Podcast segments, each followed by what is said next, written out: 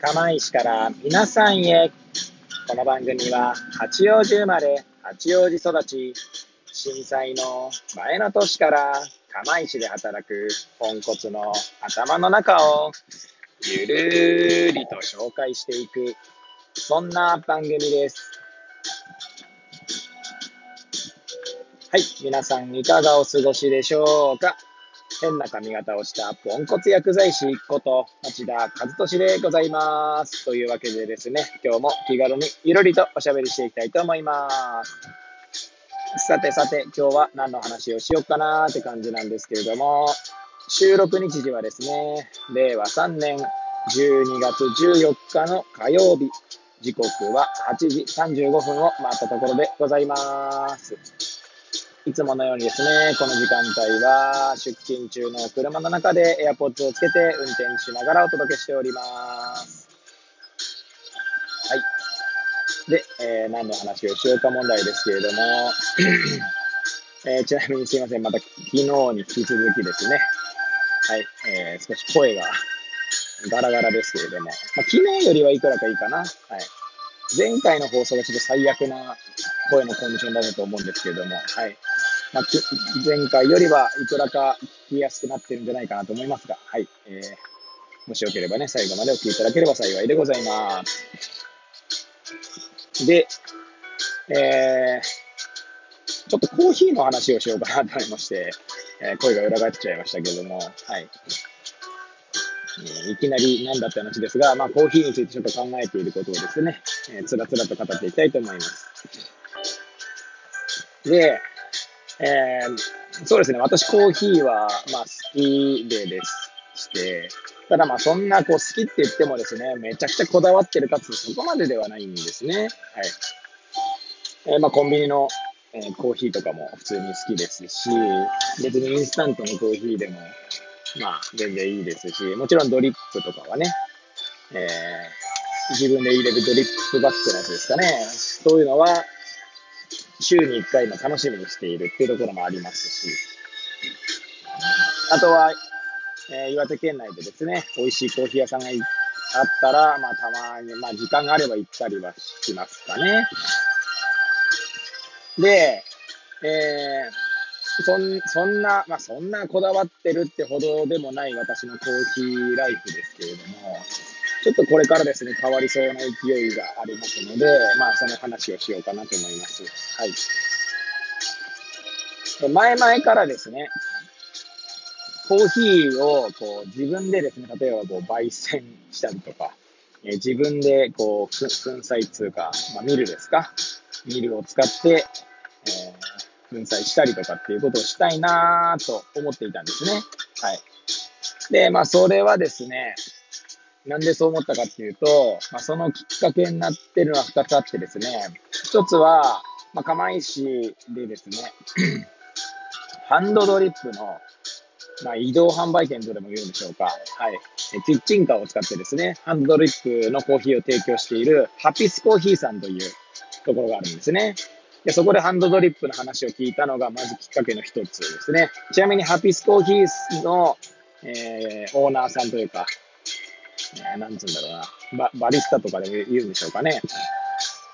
は、えっ、ー、と、全国ハンドドリップコーヒー選手権みたいなところで、こう、結構、いいとこまで行った成績がある方だったはずです。はい。で、まあ、そこでですね、ハンドドリップのコーヒーってまた、こう、そういった魅力があるのかっていう、そういったっていうか、私が聞いたやつなので、今、言語化できるほど魅力を分かっているわけじゃないんですけれども、まあ、その方からですね、その魅力を聞いて、えー、ってこう、なんかこう、ハンドリップいいな、やってみたいなと思ったっていうのがまずきっかけのうちの一つですね。で、もう一つのきっかけがですね、いつも聞いている超相対性理論というポッドキャストがありまして、えー、それはですね、えー、私がいつも毎日聞いている Voicy の荒木博行のブックカフェの荒木マスターと、えー、コテンラジオ、えー、ポッドキャストで一番有名な番組ですね、えー、コテンラジオの深井龍之介さん、深井さんと、あとは Takram Radio といってですね、まあ、 Takram という、まあ、デザインの会社があるんですけども、そこの渡邉康太郎さん、えー、その3名でですね、えー、いろんな、なんて言うんだろう、抽象的な概念についてですね、ああでもない、こうでもないって話をするのが、超相対性理論なんですが、そこでですね、渡辺幸太郎さんがですね、最近はこうコーヒーを、まあ、入れているという話をしていたんですね。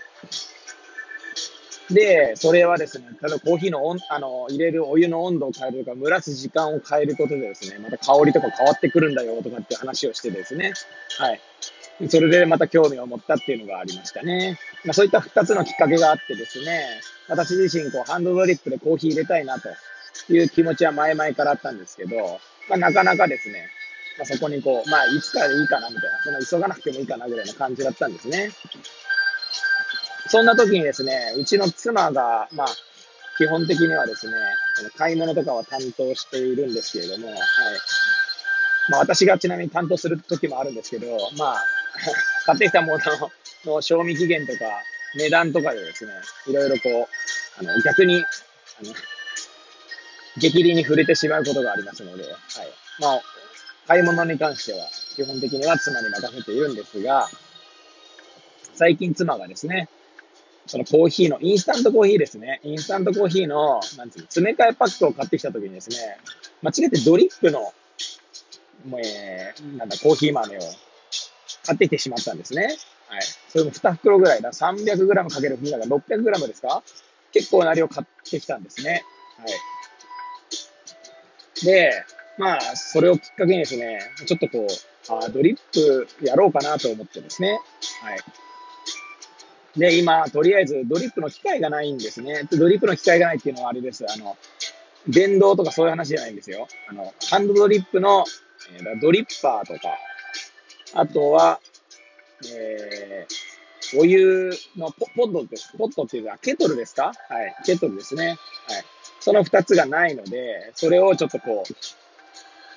う、購入しました。アマゾンで。で、いろいろ、まあ、選んだ結果ですね。まあ、その二つでですね、まあ、5000円いかないかな、ぐらいですかね。はい。ドリッパーの方はですね、紙の、その、なんだ、えー、紙を使うペペーパーを、なんだっけ、ペーパードリップっていうんですかね。ちょっと私も専門用語わかんないんですけど、それを使うタイプと使わないタイプがあったので、まあ私はですね、あの、ゴミが出ないということで、ステンレスのドリッパーを買いましたね。はい。で、それが2500円ぐらいですか。はい。まあ、ドリッパーに関してはですね、また別のドリッパーを買って、紙のやつも試してみたりとかするのもまた面白いなぁなんて思ってはいますが、とりあえず最初の手始めとしてはそれを買ってみました。はい。あとはですね、あの、ケトルですね。ちょうどですね、ちょっと前に、えー、コーヒー専用の電気ケトルみたいなのがですね、テレビでやってたんですよ。確かヒルナンデスだったと思いますけど、え一度単位でですね、温度調節ができる電気ケトルがあるんですね。はい。で、それは結構1万いくらとかするんですけど、でそれを購入しようかなと思ったんですけど、まあ、なんかこう、まあ、電気製品なので、まあ、当然どっかで寿命が来たりとかすることもあるなーっていうのもありますし、はい。なんでちょっとやめたんですね、なんかこう。あとはこう、なんつうんでしょうね。使わなくなったりすると、その分若干、その充電、充電じゃねえや、その温める部分の、とかね、少し邪魔になるかなと思ったりとかねして、はい。なんで私が買ったのはですね、一応温度計、はい、あの、なんていうか、手手動でっていうか、はい、すいません。温度計付きの、まあ、で、あの、ケトルですね。電気ケトルじゃないので、沸騰したお湯を入れて、まあ、温度計入れて温度は確かめられるよっていう そういったものにしました。で、合わせてまあ、大体5000円ぐらいですかね。はい。で、そのドリップの粉がですね、なくなったらちょっとミルも買ってみようかなとは思ってますけれども、はい。ミルもその、ミルってあれですね、粉砕するやつですね。まあ、それも、こう、ちょっと、なんつうんだろうな。アナログなやつというか、はい。自分でできるね。自分でできるっていうか、変に場所も取らないで、まあ、機械機械というんですか、あの、電動とかじゃないやつを買ってみようかなとは思ってますね。まあ、それが終わったら、それが終わったらっていうか、その次はちょっとね、焙煎とか面白そうだなとは思うんですけど、はい。まあ、それもそんな高くないやつでですね、まあ、購入しようかななんて思ってます。はい。なんかそういう、こう、まあ、趣味にね、したいなっていうか、まあ、コーヒー自体は私結構飲みますので、1日、そうですね、インスタントコーヒーだと、まあ、3杯は普通に飲めますし、はい。まあ、もっと飲むときで5杯ぐらいですか？はい。飲みますかね。はい。もうなんかコーヒーが日課になってるので、はい。まあ、そこをですね、ちょっと例えば休休日とかね、ハンドリップで入れるとか、あとは、まあ、今はそんな時間ないんですけど、例えば子供がね、大きくなって、えー、一人の時間とか取りやすくなった時にですね、ちょっとこう、なんだろう、も森の中とか浜辺とかに行ってですね、えー、自分でコーヒーをちょっとこう、入れて飲むとか、そういうのはいいなぁなんてね、思いますよね。はい。なんかそういう、せっかくね、自然豊かな岩手県にいますので、この自然の中でコーヒーを飲むっていうのはね、まあ、なんかやっていきたいななんて思っております。はい。まあそんな感じでですね、まあふとしたきっかけからですね、ハンドドリップと、に来るきっかけができました。そういう意味では妻に感謝ですね。妻が間違えて買ってきてくれたことでですね、えー、ハンドドリップに、こう、こ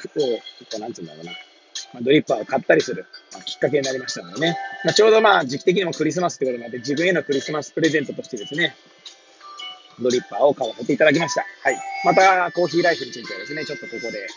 えー、継続してですね、継続説とか、まだ経過みたいなのをね、喋っていければと思っております。はい。というわけでですね、最後までお聴きいただき、誠にありがとうございます。これを聞いていただいた皆さんが、より良い一日を過ごせますように、とお祈りさせていただいて、今日の放送を終了したいと思います。それではまた明日皆さんお会いいたしましょう。さようなら。